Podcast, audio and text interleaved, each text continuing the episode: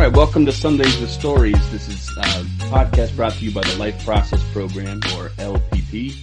The LPP is an online addiction coaching program. We deal with a range of issues that people might have, not only to drugs, but involvements in their lives that they feel preoccupied by, and maybe just need to articulate their uh, issues or perhaps need to articulate and get responses from a trained coach at our Life Process Program this podcast that we do sort of distinguishes us from other addiction groups or uh, or addiction counselors or clinicians out there in that we deal with the whole person we deal with people's experiences and we take them as they are. So if you were to work with us in our program you would come to us with your issues judgment free from us and we try to work with you to figure out what you want and what you need and what you need to do to get there. Um, usually we have a story for you, a story from either the media or that we have uh, that we've seen in our lives, and we spin it, we respin it back to reality. Um, you know, in a way that the media perhaps hasn't portrayed it before. And there are always stories related to addiction. But I'm going to save that for the end. We're going to tell a story about Phil Collins and his drinking issues.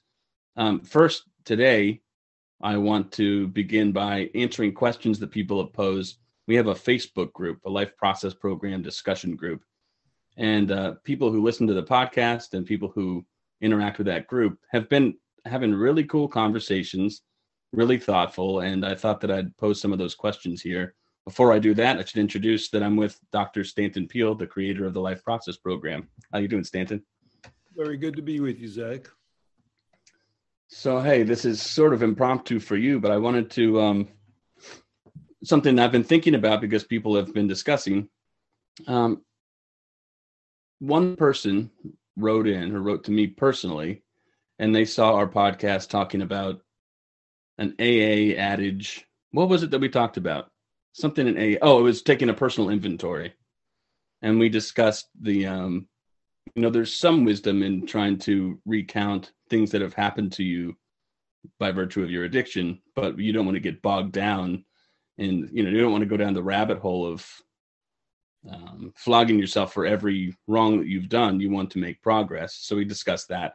And, and we so, and we talked about how in the life process program we give people the skills to go out to interact with others to find it's not a quite right. You don't want to self-flagellate and just say, "Oh, look at all the wrongs I've done."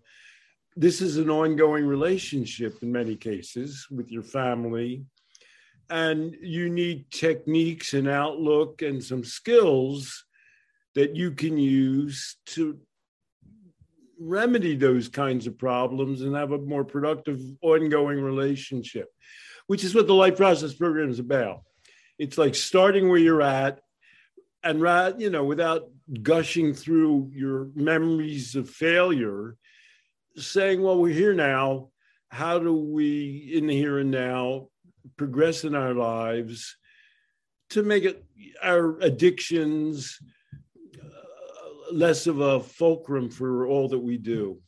So this is a person who well, very well said. And this is a person who's keyed into that phenomenon that there are things that are written in AA that on the surface sound sensible, and maybe to some extent they can be sensible.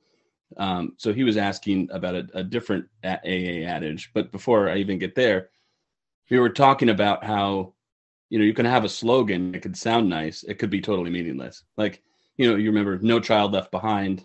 You know, does any is anyone in favor of leaving children behind? You know, support our troops. Does anybody is anybody against uh, all the troops.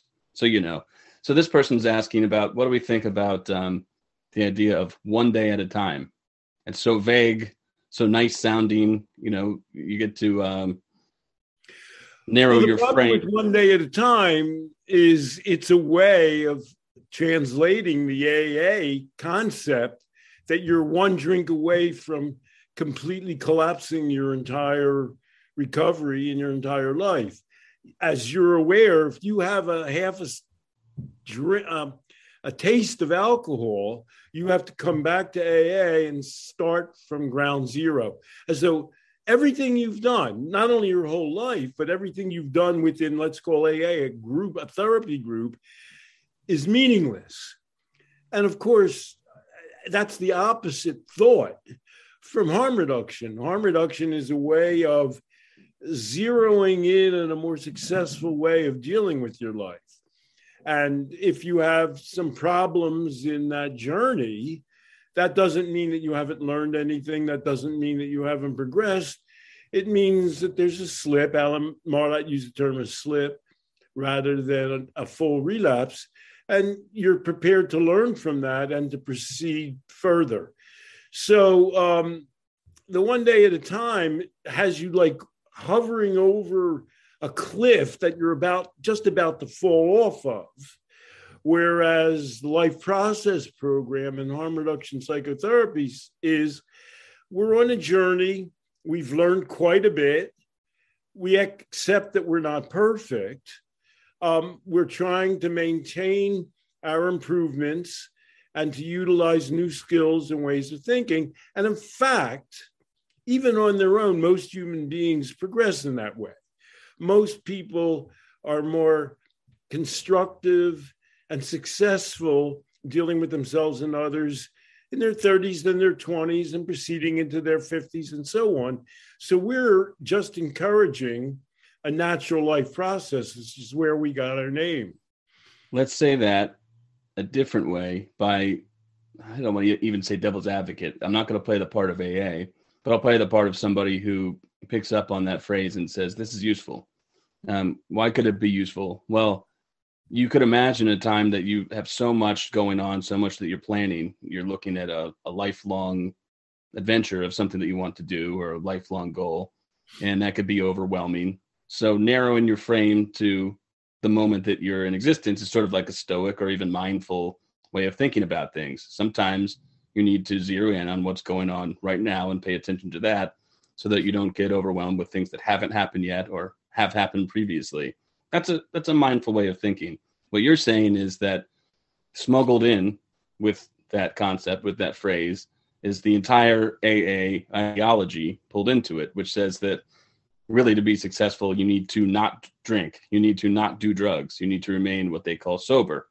So saying one day at a time is a way of saying you need to continue not drinking. You need to continue staying sober if you're going to do anything with your life. But look, focus on staying sober today. And the problem with that is that even though it does that, the mind it presents the mindful element of focusing on the here and now, it also it also uh, discludes the idea that perhaps so say you've been on a, a progressive journey for six months and then you have a drink. Well, they say that if you have a drink on that day, start from square one. They don't say all of the things that you've learned along the way. Uh, just lock that in your gains and think about, like you said, Alan Marlatt called it a slip. Think about this thing as a slip and then, you know, carry on. We at the Life Process Program might not even call that a slip.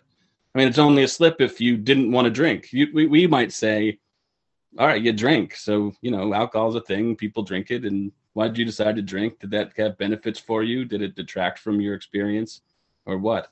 So um, I guess the problem with one day at a time is a that it's incomplete, and b doesn't um, doesn't uh, when when people are in favor of it, they're not usually saying, "I'm in favor of this because it maps onto the whole A, a ideology." And it's a self fulfilling prophecy. If you've convinced yourself that um, a slip means that you've lost everything, you're more likely to just jump off the cliff. And it, more mm. fundamentally, it pictures you as tottering on the edge of a cliff rather than as a human being who has the ability to go gracefully forward and to mature and to improve yourself, even though we don't want to become arrogant and, and not recognize our own imperfection.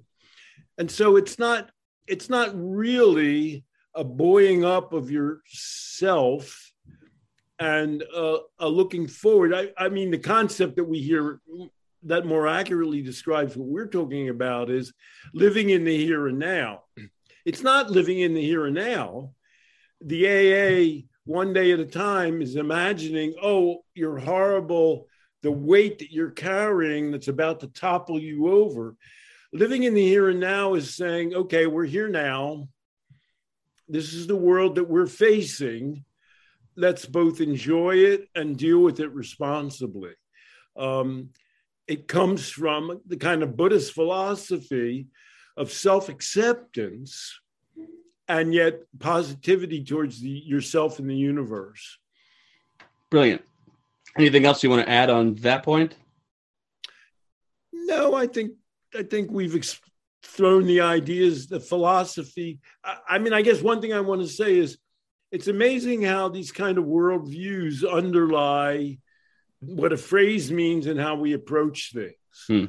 Um, you know, I'm not here to convert people to Buddhism, but it's a kind of an opposite sense of your place in the universe from the kind of heavily Protestantly, religiously, Christianity oriented, temperance oriented vision that AA has. And that underlying outlook and philosophy is a critical thing in and of itself. Yeah. So here's um this is not so much a question, but just um the question here is uh, I've worked with a client and she's given me permission not to name her, but to just explain some of her story um, and how she overcame excessive eating, or at least at least one dimension of her excessive eating. Um, and she wanted to hear from you and or me to, to share if we've had um, if we have ideas about this one or um, if we've experienced other people who have had similar encounters and third, she wants to know if we have an idea about how this is universal, not just with food, but how this could work with drugs or alcohol. So her her story is that she was um, she was really trying to diet. She was very overweight, um, but by the time I was talking to her, she had lost a lot of weight, and I think over hundred pounds. And um, one thing that she was doing in the mornings was going. She stopped at whatever the Canadian equivalent of Dunkin', what is it called? Uh, not Dunkin', uh, Tim Hortons in the morning, and she'd get donuts and bagels and you know coffees, and she just ate them all. Um, and one thing that she did that was easy for her, she got up a little earlier. She made herself like a protein-filled breakfast, and she continued to stop at that Tim Hortons, and she would get just a regular coffee, and that was enough for her. And she went about it. She didn't really change anything else. And just by making that change in the morning, that sort of set her up. She didn't have to think about anything else, but she said kind of naturally throughout the day, she remembered that she took that big step in the morning to take care of herself, and she wanted to kind of add on to it throughout the day. So she sort of had a natural recovery because she reoriented her morning. Her her issue was she would she kind of had on the back end of her day, her work day, she would drive by this strip that had McDonald's, Burger King's, um, and she just associated those things with her drive home. She would always be tired, so she she said, you know, the soda, just the idea of the soda and having caffeine was good. Um, and she had a really hard time driving by those places and just not stopping to to get burgers. And she would go, go by, you know, three different fast food places and get all the stuff that she wanted. And she got home.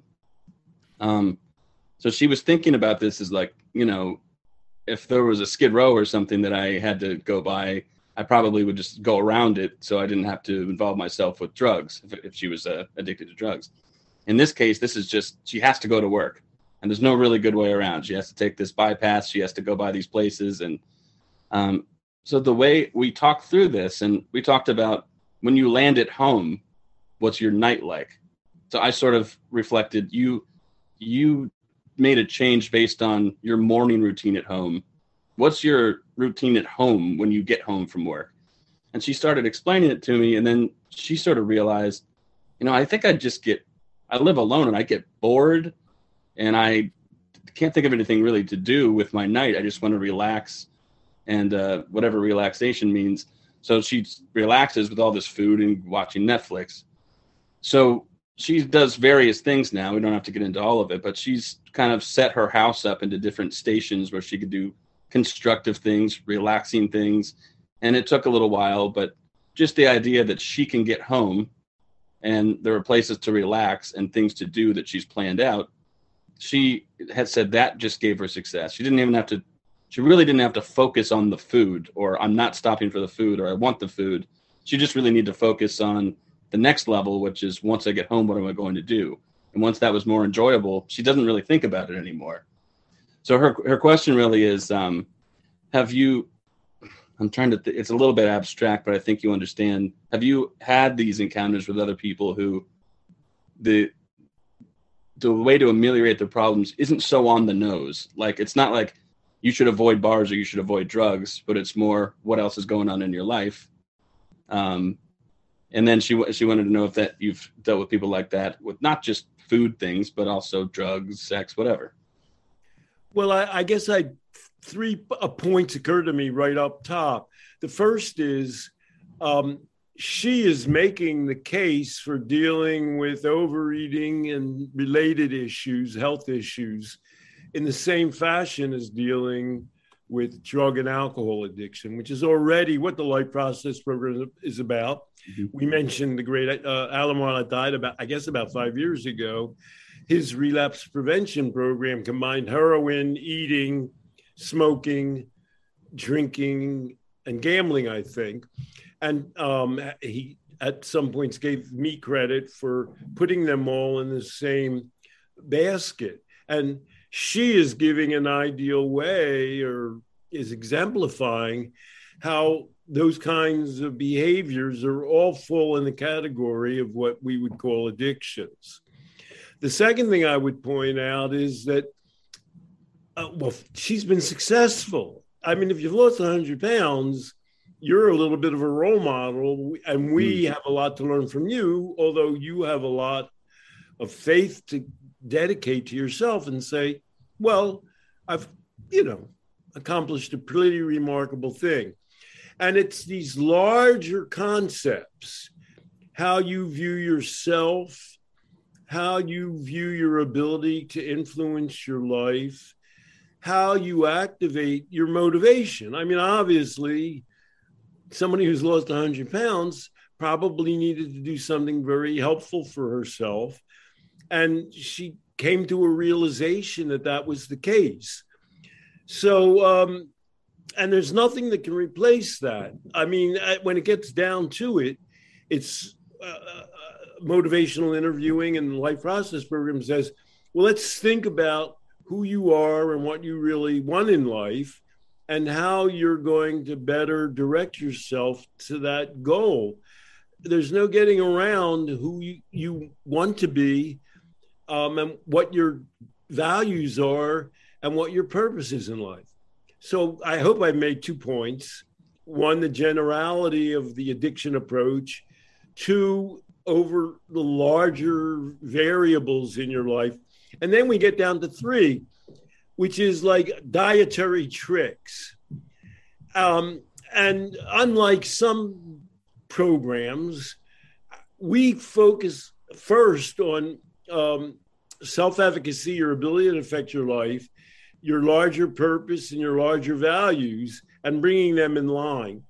Then come techniques, but for a therapy or a therapist to say, oh, you know, why don't you do X or Y, you know, well, why don't you eat lettuce for lunch or something like that? Mm-hmm, mm-hmm. So ask backwards because no therapist, no therapist is going to know the inner workings of an individual's life. Like she outlined her ride and her um, commute and how she reacts to the McDonald's and all. You you can never know that. And she in the morning framework came up with a clever she ate a healthy breakfast. She went to the same place which is harm reduction. It's the opposite of aa well don't go into a bar. And now she had modified her way of interacting with that setting which she enjoyed by her own behaviors in line with where she wanted to go. So if if you're being a helper you would and she says well at the tail end of the day which is exactly what you did as a skilled life process coach well you sort of already have dealt with this issue at the beginning of your day. How can we translate that skill into dealing with the end of your day, which she had already begun to do or that you helped her to do, which is um, how to fill that time in a more constructive way. I, I, don't know, this might actually be point four. Um, addiction is not a problem that people have so much with a thing. Addiction is a failure to relate positively to your overall life. And, you know, you exa- asked exactly the right question, which is, you know, when you're tempted to relapse around food, what actually is the life environment you're looking at? And like many, many people, she she lives alone. Um, the positive options in life, you know, you have to ferret them out. You have to think what it is you want to do that's positive, which you did with her around individual activities and individual places, you know, in her life.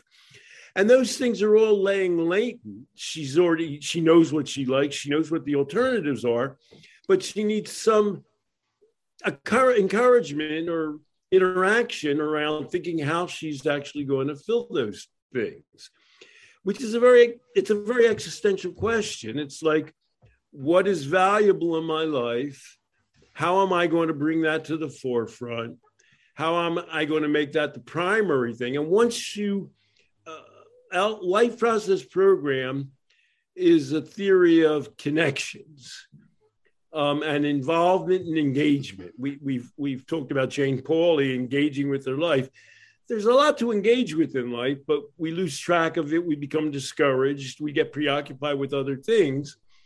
And that's the goal of the life process program is to be engaged in as many positive inclinations as you have. And the more successfully you do that, the less likely you are to be addicted. It's not that that's obviously not how great, uh, you know, a cheeseburger at McDonald's is or all those pastries that she avoided in the morning were, or how super alcohol is. It's the alternatives that you're not pursuing, which are both source and the remedy for your addictive over reliance. Now, I have a confession. One of the reasons I wanted to share this is because I was proud of my ability to resist offering suggestions when they popped into my mind. She's actually a good enough storyteller. She's so she gets so detailed with how she's feeling in a moment that I kind of feel like I'm there. And I had to remind myself a few times of my purpose in this conversation.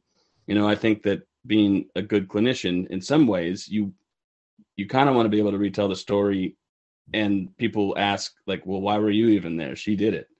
Um, because that's the trajectory we want people to go sort of get within themselves and try to figure out what makes sense in their lives. Um, so i just want to share a couple tricks to to bring it to a meta level i guess that i used. First of all the first trick i i stole from you. You know you've asked in the past people are um, trying to kick drug addictions and then they tell you that they quit smoking early on in their lives and they kind of breeze by that so yeah well i mean i quit smoking but now with drugs I, and you can say, well, hold on. So you've already quit an addiction. And so how did that work out? And you tell them. So I thought about, all right, how do you link this concept? So she's already telling me that she's already worked out a way that she makes her day better and more healthful. So I was able to stop and say, good, you've already made the beginning of your day more healthful. Let's think about the dynamics of that. Uh, let's try to you know plug that in use that template for and bookend your day with these you know healthy things so that was like a suggestion but a suggestion to think about how she already did something and you know, steal borrow from that that was a good stanton Peele trick a good clinical trick but another thing was that when she was talking about her drive home i was tempted to offer to brainstorm and offer ideas and there's a good there are good times for that but I don't think good times for that are in a, a clinical one-on-one setting. You know, I wanted to. She talked about wanting to get to the gym more, and that she had a hard time uh, doing that during her day. and then sort of in the next breath was talking about her drive home and i i felt like saying do you drive by any gyms on the way home and you know you i might have done that if i wasn't really think you know if i wasn't present and uh, i was so tempted to say things that i decided maybe i can sort of say something but i will uh, i will do what um, what chris voss is an fbi negotiator calls an accusations audit so i said i was i said you're such a good storyteller that I'm tempted to like I feel like I'm there. So I'm tempted to shout out to you some of the ideas I might have if I were in that situation because you've made it easy for me to do that. Um, stop me if I'm ever going to do that because I know the last thing that you might want is me rattling off suggestions that you've already thought about. And so that I put it on the table so I wasn't tempted anymore. And I think that made her feel a little bit more comfortable that that's not the route that I was going to go down. Um, so that was a pretty interesting thing, I think. Well, that's do. a less sort, a less is more therapy approach, where you don't value yourself. This is a fundamental shift in therapy thinking. It's not you making valuable suggestions; it's you pulling back to give the person the space to develop their own thinking to, to create their own life resolutions, which is what it's all going to boil down to in life. You're not going to be on that car ride home with her. She has to feel and see and enact these things. So the more you're able to advance her real life thinking in that direction, that's the more helpful you can be. That was the ultimate um, success. Uh, the but the the other part of that that I'm that I'm saying is that I think I mean, she says so. I think that when I brought up something that she might be concerned about in sharing this story, like I, I could imagine she would be concerned. Like I've told this kind of story before. People always offer advice. I can never fulfill it. So I just put that on the table and addressed it and said, I bet you, you know, I can imagine that you would be concerned that, you know, I'm going to rattle off suggestions. And I, I think that step made her feel in, involved in the process and less worried that that was going to happen. And that's something new that I'm trying is to instead of holding those things in and perhaps uh, them manifesting somewhere down the line, I try to explain where I am, but I put it in her terms. That reminds me of a story. Um, they did at the University of Wisconsin, where Alan Marlatt got his PhD. They developed a fellowship and to uh, when they created that fellowship, they invited a group of addiction people around to talk about addiction issues. And one of the people there was Timothy Baker's very famous uh, research clinician. And he said, We were trying to come up with a technique for quitting smoking. And we decided we would combine all the different techniques, behavioral techniques that we had learned. But in the control group, you weren't allowed to do that. You weren't allowed to say, oh, why don't you, you know, delay the cigarettes or make it harder to reach the cigarettes hmm. or keep dirty ashtray, you know, all of those things. And instead, you had to bite your tongue and just sort of sit there. And when the person said, well, I've been trying to quit smoking for 12 years or blah, blah, blah, blah, blah. Instead of saying anything, you would have to say, gosh, that sounds awful tough. I wonder how you could possibly, you know, and do all kinds of zero things. And Timothy Baker said, it's remarkable how often the client rushed in to fill that space. Well, you know, they're maybe thinking, well, this guy's not going to be able to come up with anything. Maybe I should be a little bit more active in thinking myself about what I know and what about my life and what resources I've used in the past. So, you know, again, you know, I, I'm hardly a Buddhist, but there's a stillness approach to problems um, and interactions with the universe, which doesn't mean passivity. It doesn't mean defeatism. It means allowing space for solutions to evolve. And that's especially true in interacting in coaching and therapy with a client. Well, first, I just want to say thanks for your thanks for your feedback on that. And second, so it just doesn't seem like I'm just being um, self-congratulatory, I just want to say a huge congratulations to this person. I mean, just a remarkable eh, success in life, you know, by her own standards, and it's it makes me really happy to see people making such progress, and that she, you know, that she wanted to share that story and that experience because she thought that maybe other people could benefit from it. Well, you're a person who doesn't have to boast about your helpfulness. You know, people find you helpful, you know, all kinds of people. And, uh, you, you know, you've been able to support yourself by being a non overbearing helper. That's your, that's your shtick. And it, you know, seems to be marketable. You know, you've been able to put food on the table for a couple of years and decades now. Looks like it's a, a, winning technique.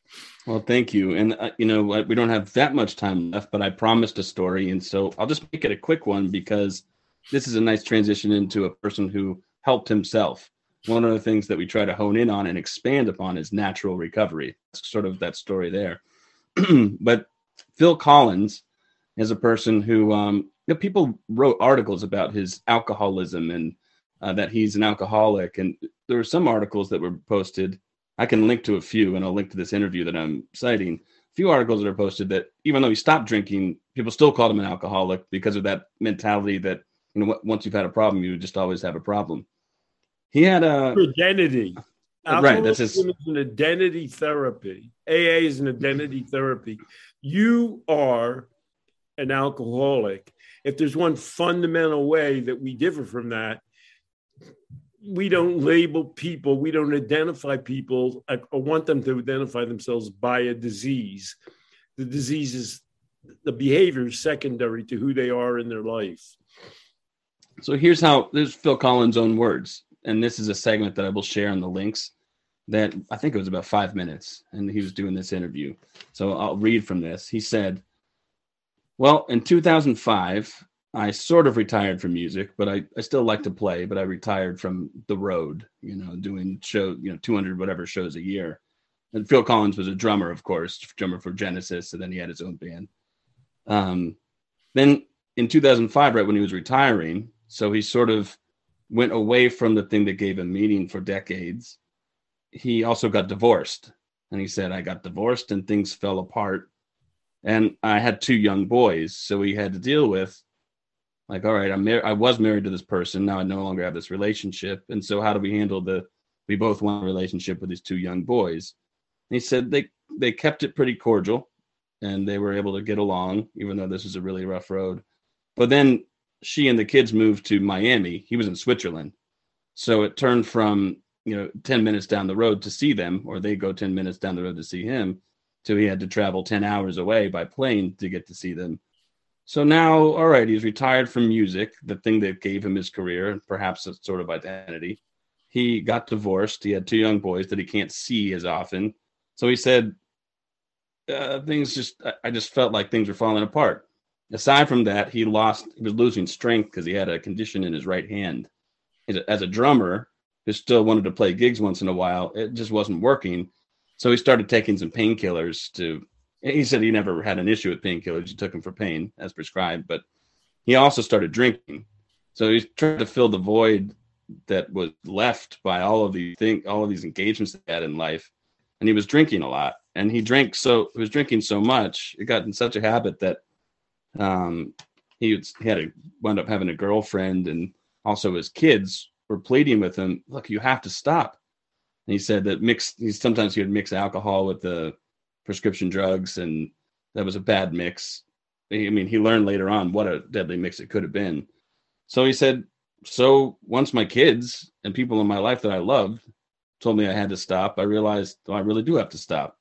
And the interviewer said, Well, how did you stop? Because people don't just stop like that. Did you go to AA? Or he said, No, no, I never wanted to be, never wanted to be in that club. Didn't say anything else about it. He just kind of brushed it aside. And the guy said, Well, did you go to rehab or something?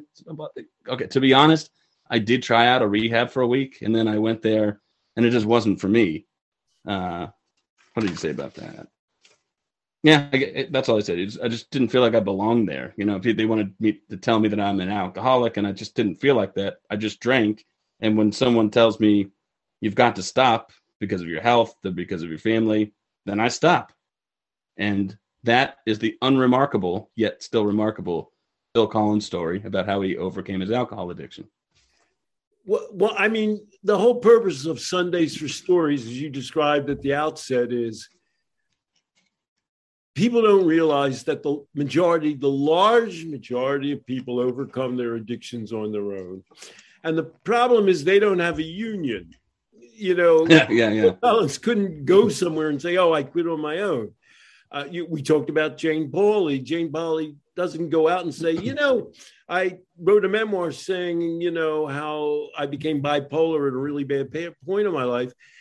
Now she doesn't talk about that at all, and she's not going to do a program. Oh, that whole bipolar thing, maybe I overdid it, or here's how I de- dealt with it through my family and through my work. That, there's no avenue to express that. So, what we're trying to do is give a megaphone to what is, in fact, the largest single source for overcoming addiction. And we try and translate it into the life process program, which is natural recovery, his values, his relationships, um, his, it, it sounds a lot like the woman with the food, his needing to be constructive in how he fills his time. And when you align those points in your life, that's when you progress and overcome addiction. It's not a matter of, you know, deciding you have a disease and joining a group. And he is like the large majority of people don't go to rehab and AA in the first place. And the people that do go to those things, um, you know, most people reject them. I mean, I used to go through this calculus. when somebody would say, well, AA is the only solution for a drinking problem, I might say, well, what percentage of people with a drinking problem go to AA hmm. or a rehab? And so the answer is something like, you know, 15%. And then if you say to them, well, of those people who go to rehab or AA, how many people stick with it? What percentage? Um, and the answer is something like 5%. But let's round up or down and say, well, one in 10 people with a problem goes to AA or rehab, and he actually went to rehab. And then what percent stick with it? Let's call it one in 10, and he didn't stick with it. You know, one in 10 times one in 10 is one in a 100. Hmm. So we're getting down to AA and rehab being, I won't say it's useless, and then God bless anybody who takes those two paths down the road, but somebody's got to deal with the 99% of people who aren't doing those, connecting those two dots. And for, thankfully, you know, quite a large majority of them do deal with it. Let's get in the mix there and spell out what that process is like. All right. Well, and this is maybe a, this will be a topic for another time. I found this interesting because in our program, the Life Process program, I've worked with people who are newly retired, and they sort of have a ship They didn't realize how much they valued their work or how much purpose their work was giving them um, as a in the context of the rest of their lives. So now they're they do have a void, and so they've had some issues. But the, really, all they needed to do was go through that stage of development, even if it was a little rocky to get there they needed to figure out, you know, I was working eight, nine, ten hours a day. Now I need to decide for myself what do I want to do to fill those eight or nine or 10 hours that's valuable and meaningful. Um, and I think everything that you just said and the point that I just made lends itself very well into the next topic we're going to discuss, which is, um, well, one of the topics we'll discuss on a different channel and a different podcast, which is talking about the failure of mental health to produce beneficial outcomes. Um, so if people want to go to that talk, then you can go to the link that I'm providing below the Stanton Peele's YouTube channel.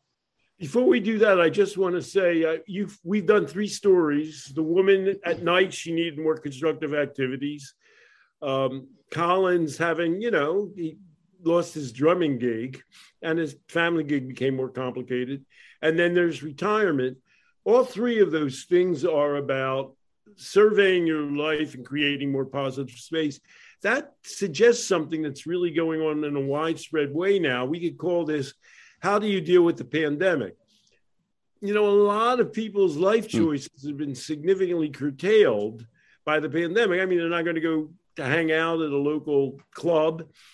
Um, they they in some cases they can't even go to a gym. In some pe- cases, people feel very they're not going to go on public transportation or take an airplane, and so in a broader cultural sense, a whole host of individuals are being asked to do what Collins, the, woman, the woman client, and retirees are asked to do, which is how do you you are a person, you have interests, you have abilities, surveying your life space.